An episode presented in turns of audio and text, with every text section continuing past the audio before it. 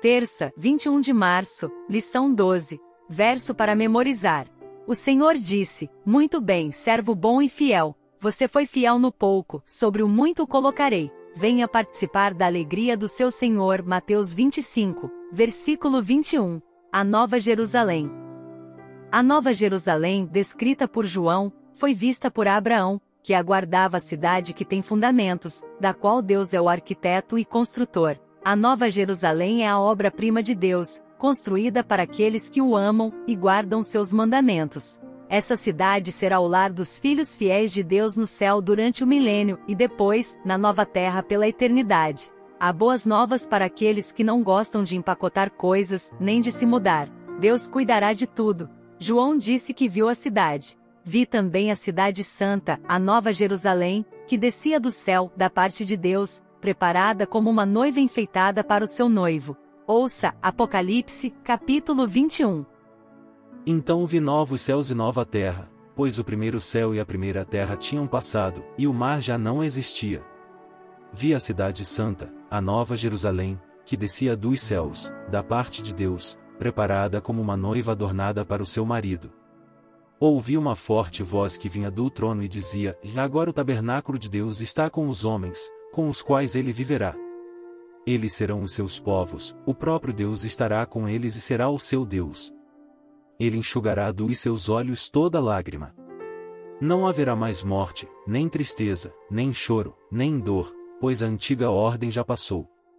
Aquele que estava sentado no trono disse: Estou fazendo novas todas as coisas. E acrescentou: Escreva isto, pois estas palavras são verdadeiras e dignas de confiança.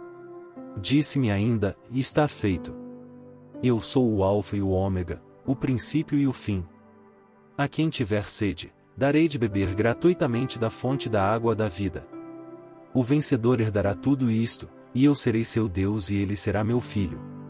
Mas os covardes, os incrédulos, os depravados, os assassinos, os que cometem imoralidade sexual, os que praticam feitiçaria, os idólatras e todos os mentirosos o lugar deles será no lago de fogo que arde com enxofre.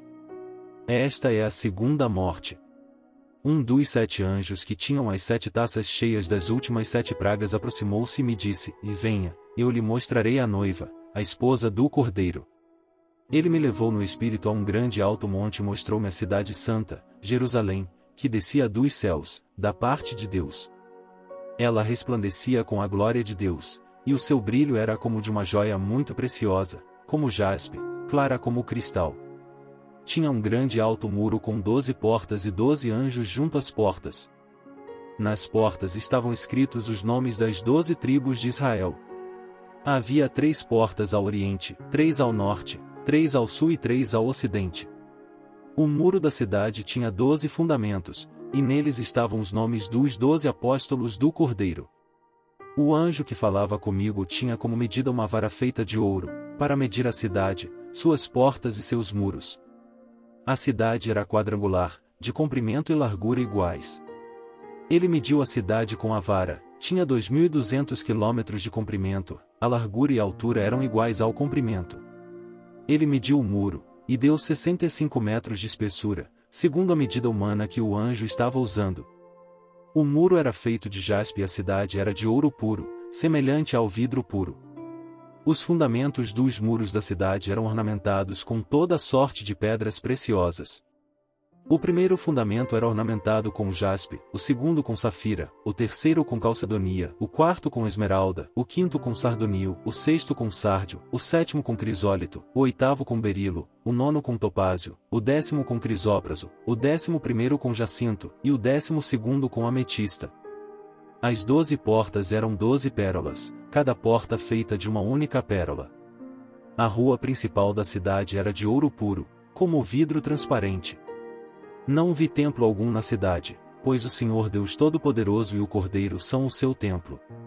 A cidade não precisa de sol nem de lua para brilharem sobre ela, pois a glória de Deus a ilumina, e o Cordeiro é a sua candeia. As nações andarão em sua luz, e os reis da terra lhe trarão a sua glória. Suas portas jamais se fecharão de dia, pois ali não haverá noite. A glória e a honra das nações lhe serão trazidas.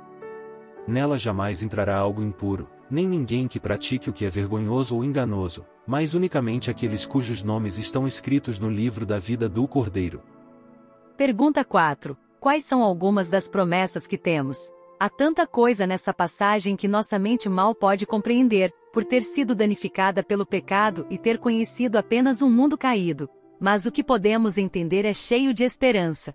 Primeiro, assim como Jesus habitou conosco neste mundo caído quando veio em carne e osso, ele vai morar conosco no novo mundo. Que privilégio deve ter sido para aqueles que viram Jesus de perto. Teremos também essa oportunidade, porém sem o véu do pecado distorcendo nossa visão. Como nós que conhecemos somente lágrimas, tristeza e dor, podemos entender uma das maiores promessas da Bíblia, e lhes enxugará dos olhos toda lágrima. E já não existirá mais morte, já não haverá luto, nem pranto, nem dor, porque as primeiras coisas passaram. As primeiras coisas terão passado, coisas que nunca deveriam ter existido. Além disso, fluindo do trono de Deus está o puro rio da vida, e em ambos os lados do rio está a árvore da vida.